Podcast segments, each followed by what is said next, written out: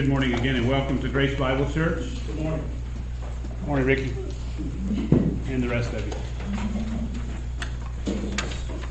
Well, again, we are we find ourselves and we've just started in the past few weeks. We started this new series on or in Ephesians.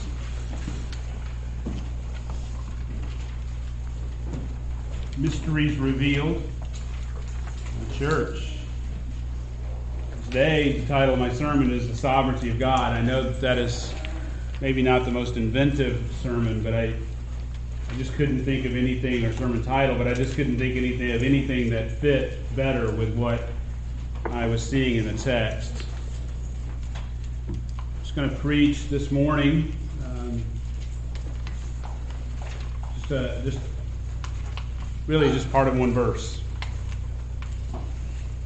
Let me pray for us and then we'll get started. Our Father and our God, we come to you again. We thank you this morning. We thank you, Lord. I think of that song we just sang. All I have is Christ. And I couldn't help but think, Lord, of the Apostle Paul. Couldn't help but think of his life after you after you appeared to him on the road to Damascus. The rest of his life,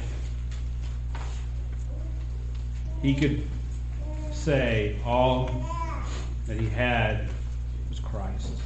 May that be said of us. May the same be said of my life and of the lives of those here today. We praise you and thank you for these things in Christ's name. Amen. Starting in verse 1, we're just going to read verses 1 and 2. Starting in verse 1 of chapter 1 of Ephesians Paul, an apostle of Christ Jesus, by the will of God, to the saints who are at Ephesus, who are faithful in Christ Jesus. Grace to you and peace from God our Father and the Lord Jesus Christ. Now, this morning in the introduction, we're going to find that Paul emphasizes three extraordinary realities about God our Father and the Lord Jesus Christ. It's in your outline. It's our Lord has always sovereignly chosen his pioneers, his people, and his plan. Now, just relax. My sermon became uh, much larger than I thought it was when I started and we really are only going to hit verse or uh, the first point this morning. We're going to speak of the Apostle Paul. Now, before we start, I've already kind of mentioned this. I want you to know that Paul intends for his readers to know that the sovereignty of God is the main theme of the first 14 verses of Ephesians. Sovereignty of God.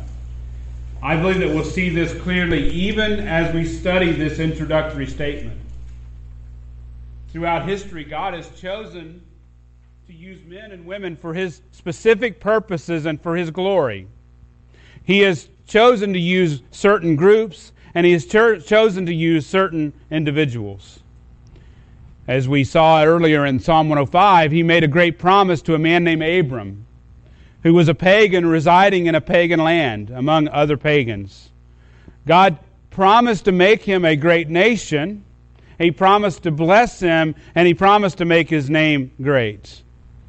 Now, there was nothing, we want to make sure we don't mistake this, there was nothing about Abraham, Abram, that is, there was nothing special about him except uh, that he was the least likely man to have been chosen by God for this task. By the way, he was 75 years old. His wife was barren, unable to have children. And yet, God promised to make him a great nation. And he wouldn't give Abram and Sarai their first child for many years as he built and tested Abram's faith. There was another man named Moses. He grew up in the Egyptian court. He enjoyed the riches of Egypt for, the, for his first 40 years, but he refused to be called the son of Pharaoh's daughter. And he chose to be ill treated with the people of God instead of the passing pleasures of sin. And according to the writer of Hebrews, he considered the reproach of the Messiah to be greater than the treasures of Egypt. Why did he do this? Why did he choose this? Because God called him. He called him, God called him out of Egypt, and he readied him for 40 years to lead God's people out of Egypt. Again, there was nothing special about Moses. As a matter of fact, he was slow of speech and tongue. He didn't speak very well, yet God gave him the task to pronounce judgment on Pharaoh and to lead the rebellious, the rebellious Israel, Israelites out of, out of Egypt. Why did God choose to use Moses for this specific task or purpose? For his glory. So that we would not think that it had anything to do with Moses, but everything to do with the God who called him story of King David is in many ways the same as Abram and David's story. God sent Samuel to anoint David the next king of the people after Saul. The Lord told Samuel not to look at his appearance or at the height of his stature. But God sees what man does not see, for God looks at the outward appearance, or the inward. Uh, man looks at the outward appearance. God looks at the heart. That is. God chose David as his king not because of his outward attributes, but because of his own sovereign choice. David was but a shepherd boy who was minding his own business. He had not even thought of being made king, and yet God chose him. He had nothing going for him outside of the fact that God chose him.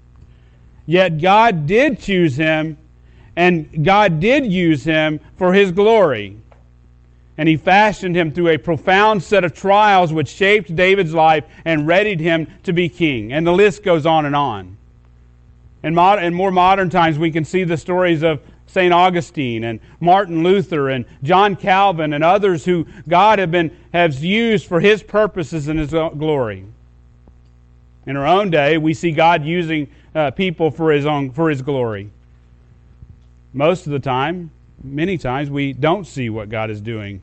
Yet God is still working in the lives of people by His sovereign hand, leading them to do His purpose and His will. God has always sovereignly chosen people whom He wants to use, and they are usually the least likely of people. One of my favorite stories in the Old Testament is, uh, is God's use of Rahab, a Gentile prostitute to protect the Israelite slaves from certain destruction. In Matthew chapter 1 verse 5, her name prominently appears in the genealogy of our Lord, the Lord Jesus, along with another unlikely name, the name of Ruth.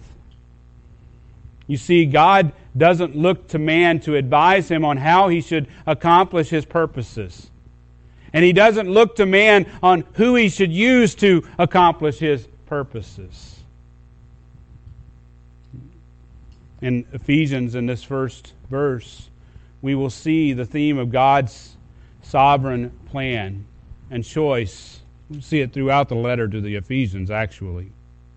Starting in the introduction to his letter, Paul picks up on this theme of God's sovereign choice. In the introduction, again, Paul emphasizes three extraordinary realities about God, our Father, and the Lord Jesus Christ.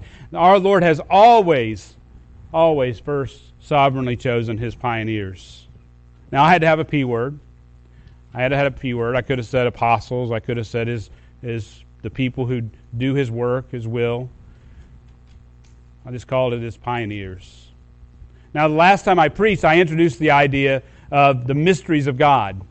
We looked at the first two mysteries in the Scriptures. We saw the mystery of God's redemptive plan. This is God's plan to redeem himself, for himself, a people for his own glory. From the beginning, God has progressively revealed his plan of redemption throughout history. From the time of man's fall in the garden, God's plan has always been to send his Redeemer, the Messiah. Old Testament saints look forward to this coming Messiah. We look, we look back, and we look forward also to his second coming. The Old Testament saints had, had faith that God would redeem them through the Messiah and he progressively revealed more and more about the Messiah through Moses and the prophets. We learn from Moses that he would crush the serpent of old, the, the, the, the serpent of old Satan. We learn from the prophets that this Messiah would come to suffer for the sake of his people. The Messiah, Jesus, was ultimately revealed in his incarnation. his coming as a babe in the manger. God sent his own Son to live in fulfillment of the law and the prophets and to suffer and die for the sins of the world. And we know from continuing revelation, and I've already mentioned, that he will return in power and in glory as the judge of this world. That God's redemptive plan will come uh, to fruition. We also saw the, the mystery of God's redeemed people. We studied the, God's use of Israel in his redemptive plan. We saw that God intended them to be a light to the nations. Ultimately, they failed to, to be that light that God called them to be. And while God has temporarily cut them off, I want to make sure I, I focus on that, that I emphasize temporarily cut them off for their disobedient obedience. He is not done with them yet. He will fulfill his promises to Abraham, completely fulfill his promises to Abraham and to David, and his promise of a new covenant in Jeremiah 31. And we believe, I believe, we believe that these, these three covenants will find their ultimate fulfillment in Israel in the millennial kingdom as described by the apostle John in John or in Revelation 19. But in this age, what we found is that God is using the church to establish his kingdom on earth. Now, we don't see the church as the kingdom, they're not the same, but as an outpost of the coming kingdom which he promised. Ephesians, then, is a book that helps us understand what God is doing in the church or with the church in this age. As such, I want you to understand that Ephesians is primarily about the church and not just about our salvation. Our salvation is part of it, right? Because we're part of the church. God has saved us and He has placed us in the church. So it's important that we understand our salvation, but primarily it's about what God is doing in His church. Now, this brings us to the third part of that series the mystery of God's redeemed preacher.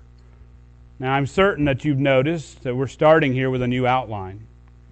I've decided to hit the reset button because I want us to see that we've actually arrived at the text. The first two sermons were introductions to the text. This morning, we have actually arrived in the text. But now that we've moved on from that outline, though, I want you to keep this thought in the back of your mind as we look at the life of Paul today. There's a, there's a certain mystery about how God uses certain people for his plan.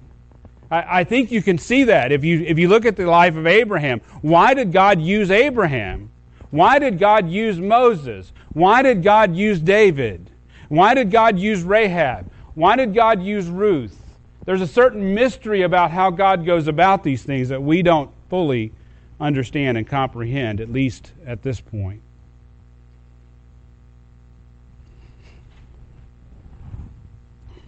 But I want you to understand that God sovereignly, mysteriously chooses people to, to use people according to his will. And many of these are true pioneers. We've mentioned Abraham, we mentioned David, and now we're going to look at the life of the amazing life of the Apostle Paul. So we're looking again at Paul the Apostle. So if you want to turn to Acts chapter 7. Acts chapter 7.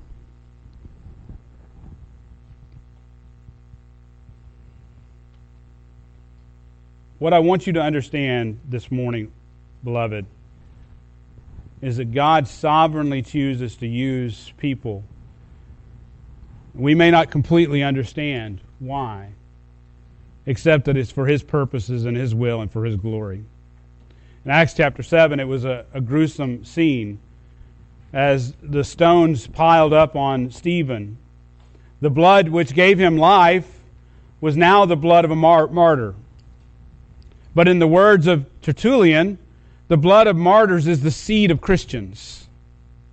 He had just finished, that would be Stephen, had just finished one of the most powerful sermons ever preached in the history of the world. He had had much practice in uh, defending the faith. In Acts chapter 6, verses 8 through 10, Stephen, it says Stephen was full of grace and power and was performing great wonders and signs among the people. But there were some that were opposing his preaching. According to the text in Acts chapter 6, uh, they were unable, these men who were opposing him were unable to cope with the wisdom and the spirit which he was speaking.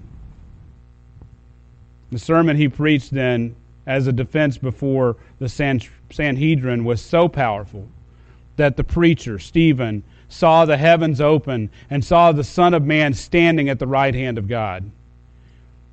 His preaching was in retort to this accusation that he was speaking uh, blasphemous words against the temple and against the law. The men accused him of saying that Jesus of Nazareth would destroy the temple and change the customs which Moses had given to them. Interestingly, interestingly, if you think about it, their accusations were, and in his defense, parallel the accusations and trials of our own Lord, of our Lord, that is. Now, Stephen's sermon, Stephen's sermon covered much ground. As we have done, he started with Abraham and the patriarchs. And he reminded them of God's covenant with Abraham, the promise of land, seed, and blessing. Then he repeated the story of Joseph and the people's captivity in Egypt. He retold the account of Moses and how God used him, that is Moses, to lead the, the people out of Egypt into the wilderness. They were there for 40 years due to their rebellion. And he told them how that, that generation had refused to submit to Moses and disobeyed God. And of that generation, he reminded them how they had made a golden calf and offered sacrifices to it and rejoiced in the works of their hands. And that God had gave them up to worship the host of heaven. And he said this about that generation. He said this in Acts chapter 7, verse 42. As it is written in the book of the prophets, it was not me that, off, that you offered victims and sacrifices 40 years in the wilderness, was it? O house of Israel. You also took along the tabernacle of Moloch and the star of the god of Rempha and the images which you made to worship. I also will remove you beyond Babylon. He brought Joshua to their minds and David and Solomon who built the temple. And of this temple, he says in 748, Acts 748, he says this, However, the Most High does not dwell in houses made by human hands, as the prophets said. Heaven is my throne, and the earth is the footstool of my feet. What kind of house will you build for me, says the Lord? Or what places is there for my repose? In 750, was it not my hand which made all these things? You see, they claimed, those who were accusing Stephen, claimed that the preacher was blaspheming the temple and the law. But they were blaspheming the God who made the temple and all these things. And then the preacher cried out, Stephen cried out and said this in Acts 7:51. You men who are stiff-necked and uncircumcised in heart,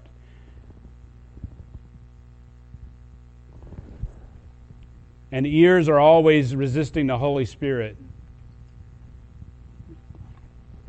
Read this out of my. You are doing just as your fathers did. Which one of the prophets did your fathers not persecute? They killed those who had previously announced the coming of the righteous, righteous one, whose betrayers and murderers you have now become. You, you who received the law as ordained by angels and yet did not keep it. And at, at this, at this, when they had heard this, they were cut to the quick, and they began gnashing their teeth at them.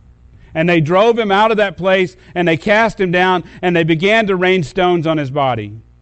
You see, they never understood that God always wanted worship from the heart.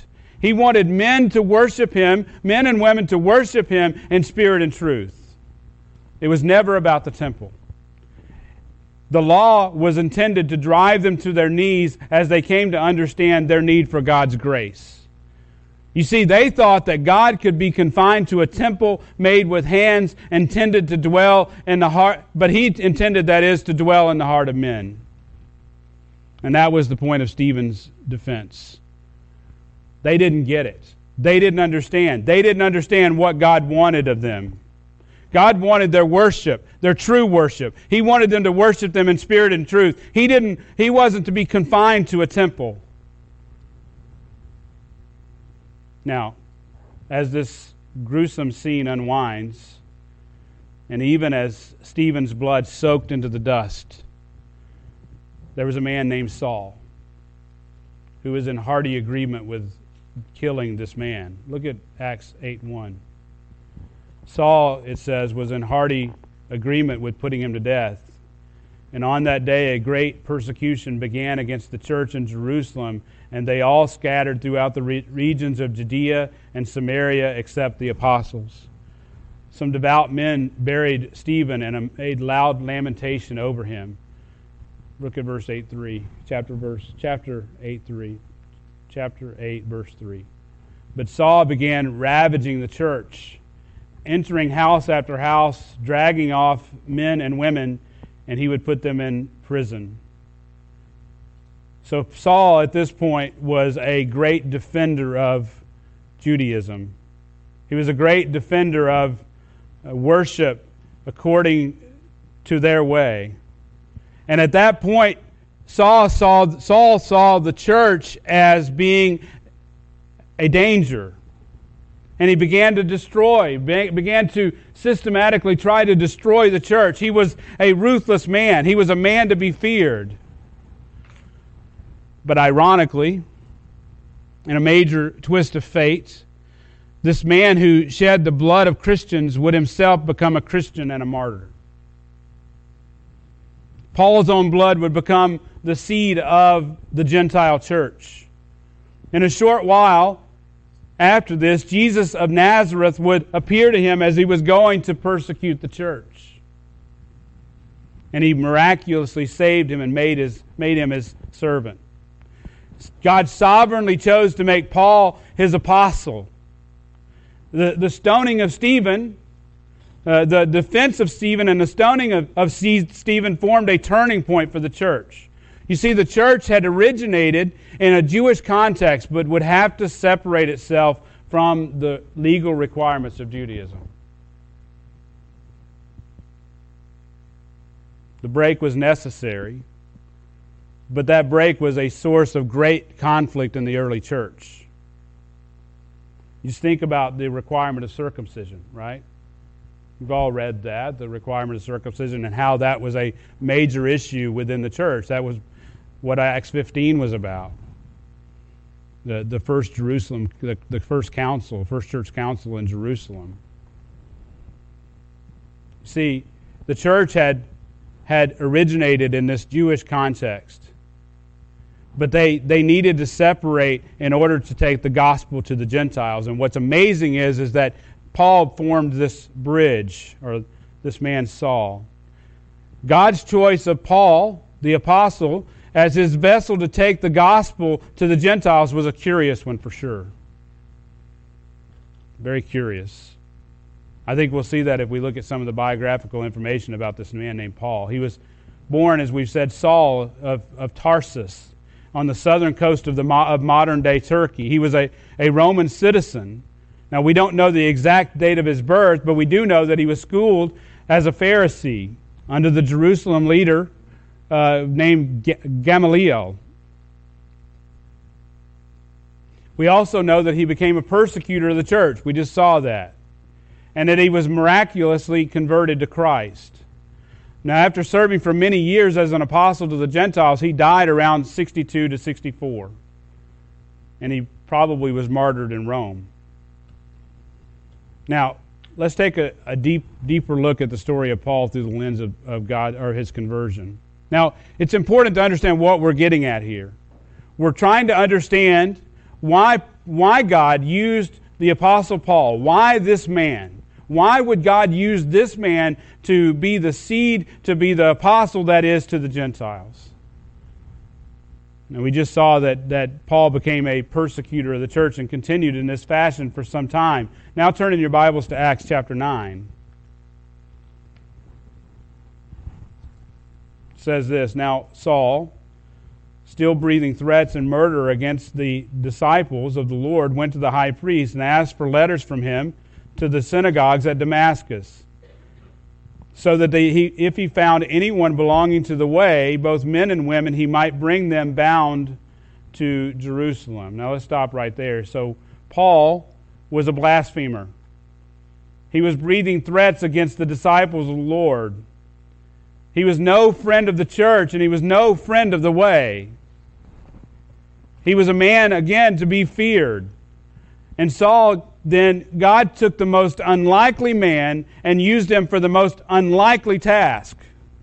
He took an impossible man and he gave him an impossible task. According to Alan Redpath, he says this When God wants to do an impossible task, he takes an impossible man and he crushes him. And that's exactly what he did with Paul. He took an impossible man and he crushed him. And this is just the type of man that God chooses to do his work. We saw it in the life of Abraham. We saw it in the life of Moses. We saw it in the life of David. Now look at, let's keep reading. Look at Acts chapter 9, verse 3. As he was traveling, it happened that he was, as he was approaching Damascus,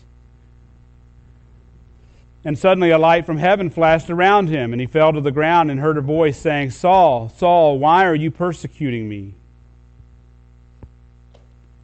And he said, Who are you, Lord? And he said, I am Jesus whom you are persecuting. Now, I want you to notice that it is Jesus who is the one who directly appeared to Saul. And I want you to also notice that Jesus says, You are persecuting me.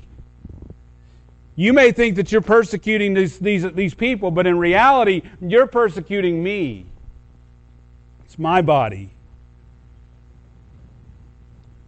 Now, this is important. It's important to understand that Jesus appeared directly to Paul on many levels. It helps us understand the ministry of Paul. You see, the only way that Paul could have been the apostle to the Gentiles was to be, to be directly commissioned by the Lord Jesus. The only way Paul would have the only way Paul would have given up his life was for Jesus to miraculously save him. You see, Paul would have never changed outside of Christ changing him. Beloved, that is the way salvation works for all of us. We don't change of our own free will. According to Paul's theology and my theology, the biblical theology, we are dead in our sins and trespasses. Dead men don't come alive of themselves. They don't decide to, to, to wake up. You see, you can see how then Paul's conversion shaped his understanding of salvation. Now, you may not, you personally may not have been saved in the spectacular fashion of Paul, but I want you to know that your salvation is no less of a miracle. As I've said on previous occasions, we don't struggle with God's sovereign choice to save men and women when we see those examples in the Bible, right? Uh, Abraham was minding his own business. We've said that. We don't struggle with that. We don't struggle with God's sovereign choice to choose Abraham. We don't struggle with God's sovereign choice to, to go through every brother until he got to David. We don't struggle with that. Oh, but when it comes to us, so I, I decided. I, I decided this. Beloved, that's not how it works. That's not what the Bible says. Let's keep going. Acts chapter 9, verse 6. But get up and enter the city, and, and it will be told to you what you must do. The men who traveled with him stood speechless, hearing the voice, but seeing no one. Saul got up and from the ground, and though his eyes were open, he could see nothing. And leading him by the hand, they brought him into Damascus. So now Paul is helpless. Verse 9, he was there three days. He was three days without sight, and neither ate nor drank. Now, Paul had, become, had come face to face with the glorified Christ. And an encounter like that, I think you would agree, an encounter like that changes a man. Meeting face to face with the glorified Savior is bound to make for profound changes in the life of the man. And just like when Moses approached the burning bush, completely changing his life's path, Paul's encounter with the Messiah completely changed the man in his direction. Completely changed him. Listen to this profound quote by Paul Washer. Listen to this. Paul the Apostle, his life was safe, his life was structured, his life was orderly, his life was religious, his life was going somewhere. He had a daytimer. And then Jesus showed up and everything was blown to pieces. Living every day a risk, every day not knowing where he's going, every day just waiting to hear the next command. End quote. Later in life, Paul had this to say about his own conversion. 1 Timothy 1:12 he says this I thank Christ Jesus our Lord who has strengthened me because he considered me faithful putting me into service verse 13, even though I was formerly a blasphemer and a persecutor and a violent aggressor, yet I was shown mercy because I acted ignorantly in unbelief. And the grace of our Lord was more abundant with faith, with the faith and love which are found in Christ Jesus. That's a man who knew. That's a man who understood, right? He understood who he is. He understood what God had done in his life, and he understood that outside of Christ, outside of the grace of our Lord, he would have not been the man that he was. The man that spoke those words in 1 Timothy 1. Back at Acts chapter 9, verse 10. Now, there was a disciple at Damascus named Ananias, and the Lord said to him in a vision, Ananias, and he said, Here I am, Lord. what else would he say, right? Here I am. And the Lord said to him, Get up and go to a street called Straight, and inquire at the house of Judas for a man from Tarsus named Saul, for he is praying. And he has seen a vision, and, and he has seen in a vision a man named Ananias come in and lay hands on him, that he might regain his sight. But Ananias answered, Lord, I have heard from many about this man and how much harm he did to your saints at Jerusalem, and he is here and he has authority from the chief priest to bind all who call on your name. Let me translate this for you. I know it's in English, but let me translate it. Lord, are you sure? I, I know you're sovereign and all, but this ain't right you know, you can, you can sense the emotions in, in this man's words. In verse 15, it says this But the Lord said to him, Go, for he is a chosen instrument, uh, instrument of mine. It's interesting. He didn't say, Paul chose to follow me, right? I, I mean, I just want to emphasize that, that he is a chosen instrument, instrument of mine. If you serve the Lord, beloved, you are a chosen instrument of His. Ananias was no less a chosen instrument than Paul. He's a chosen instrument of mine to bear my name before the Gentiles and kings and the sons of Israel. For I will show him how much he must suffer for my name's sake. Oh, weird, huh? Maybe even a little mysterious. Why this guy? Why this way? So Ananias departed and entered the house, and after laying on his hands, laying his hands on him, he said, Brother Saul, the Lord Jesus. Notice, Brother Saul. Well, that, that changed quick, didn't it? Brother Saul, the Lord Jesus, who appeared to you on the road by which you were coming, has sent me so that you may regain your sight and be filled with the Holy Spirit. And immediately there was something from his eyes, something like scales, and he fell from his eyes and he regained his sight and he got up and he was baptized. And he took food and was strengthened. Now, for several days, he was with the disciples who were at Damascus. So, Paul was put into service by the Lord for his service. And as evidenced by his statement in 1 Timothy 1, he would remain incredulous about this for the rest of his life. And we should be also. Now, I want you to ponder the importance of his conversion to the mission of the church. Listen to this quote by William Farrar. Listen to this, and I quote It is impossible to exaggerate the importance of St. Paul's conversion as one of the evidences of Christianity. That he should have passed by one flesh of conviction, not only from darkness to light, but from one direction of life to the very opposite is not only characteristic of the man, but evidential of the power and the significance of Christianity.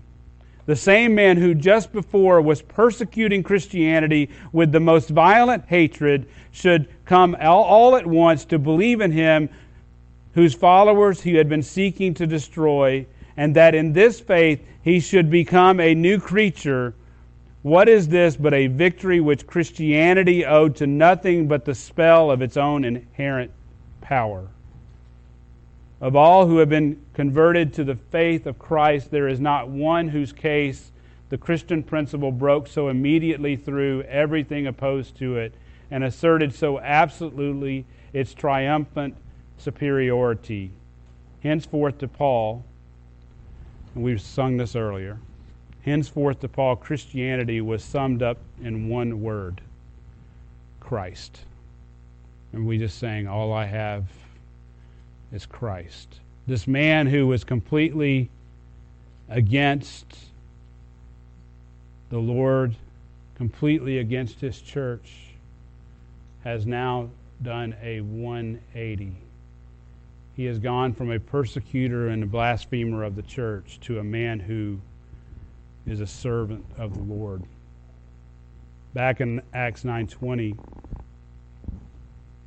it's probably at this time that Paul traveled to Arabia and ministered there for a period of 3 years according to Galatians 1:17.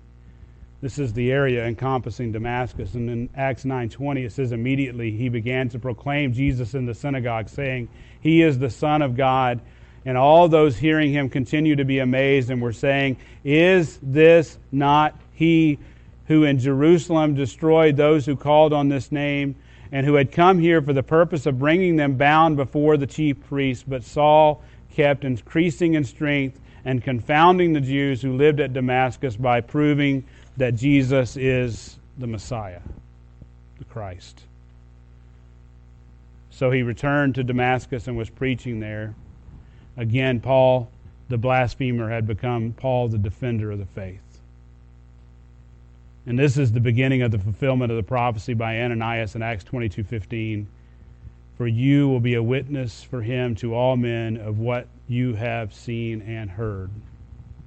What he had seen and heard. He's seen the risen, the risen, glorified Christ, resurrected Christ keep going in Acts chapter 9, verse 23. When many days had elapsed, the Jews plotted together to do away with him, but their plot became known to Saul. And they were also watching the, the gates day and night that they may put him to death. But his disciples took him by night and let him down through an, an opening in the wall, and lowering, lowering him in a large basket.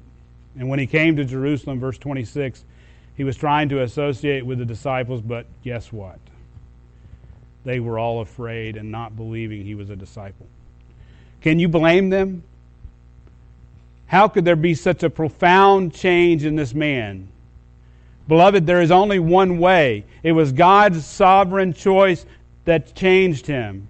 It was God's sovereign choice to put him into service. It was God's sovereign choice then to bring a man named Barnabas to defend him. Look at the text. Acts chapter 9, verse 27. But Barnabas took a hold of him and brought him to the apostles and described to them how he had seen the Lord on the road and that he talked to them to him that is and how at Damascus he spoke had spoken boldly in the name of Jesus. And he was moving in, about freely in Jerusalem, speaking out boldly, and he was arguing and talking with the Hellenistic Jews, but they were trying to put him to death. And in verse 30, when the brethren learned it, they brought him down to Caesarea and sent him away to Tarsus. You see, God put Paul into service, but not in Jerusalem. God sent him to the regions of uh, Syria and Cilicia, Cilicia, it is, which encompasses Tarsus, and he was preaching in that region for many years, for several years. He began to preach the gospel in those regions and had many conversions to Christ under his ministry. And when word of the revival in that area reached Jerusalem, this, the disciples again sent Barnabas to Antioch. And they, he went there to find Saul. According to Acts 11:26 it says this, and when he found him he brought him to Antioch, and for an entire year they met with the church and taught considerable numbers and the disciples were first called Christians in Antioch. Amazingly from the time of Paul's conversion until the Jerusalem Council of Acts 15, Paul only traveled to Jerusalem twice. Yet God sovereignly used him to plant Gentile churches outside of Judea. You see, when Paul was converted to Christianity, he was rejected by his people.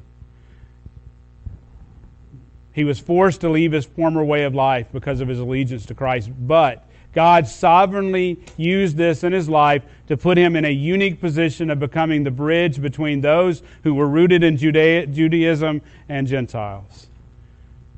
Paul, God even used Paul's Roman citizenship in many unique opportunities to preach the gospel.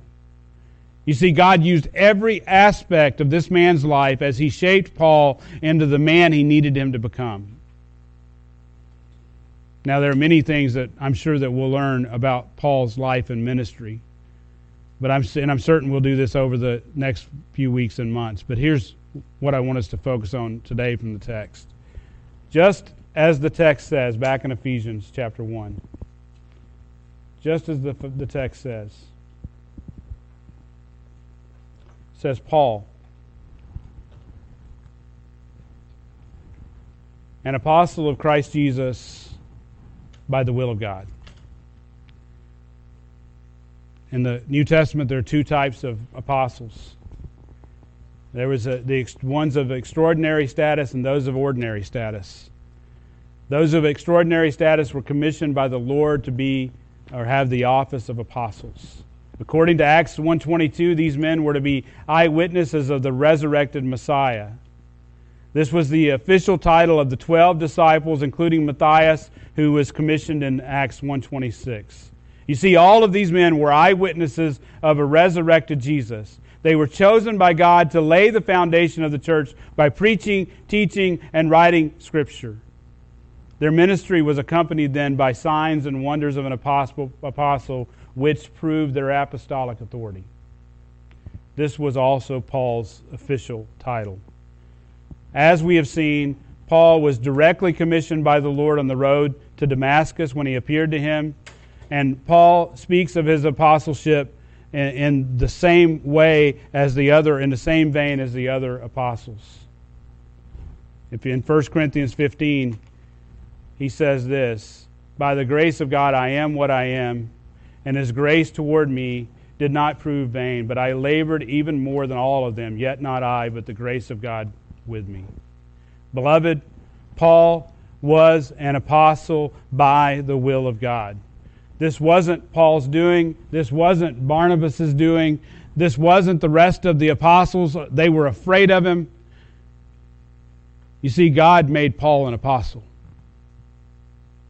He is in the business of using the most unlikely of people to do His will and to carry out His plan. And, beloved, this is exactly the reason why we can trust Paul. He could not have lived the life that he lived outside of the will of God. We can trust Paul because he was God's man. We can trust what he says because God chose him for this task. Listen to this quote by William Farrar again. Paul had heard again and again the proofs which satisfied Annas and Gamaliel that Jesus was a deceiver of the people. The events on which the apostles relied in his proof of his, in proof of his divinity had taken place in the in the full blaze of contemporary knowledge. What he's saying is, is that it's right there. They, he had lived it. He had been around. I keep going. He had not, he had not to deal with uncertainties of criticism or assaults on authenticity. He could question not ancient documents, but living men. He could analyze not fragmentary records, but existing evidence. He had thousands of means close at hand whereby to test the reality or unreality of the resurrection, and which unto this time he had so passionately and contemptuously disbelieved. My tongue's not working very well. I guess I'm like Moses. In that way, anyway. In accepting, I keep, keep going, in, in accepting this half crushed and wholly execrated faith, he had everything in the world to lose. He had nothing conceivable to gain, and yet, in spite of all, overwhelmed by a conviction he felt to be irresistible, Saul the Pharisee became a witness of the resurrection and a preacher of the cross. End quote. You get the guy's you get his point? He had every reason Paul had every reason to disbelieve. Every reason, from a human perspective, that is, to go a different direction, to live the life that he had been given. but he chose to go against it. He chose to go a completely opposite direction. Beloved, we can trust Paul. We can trust him.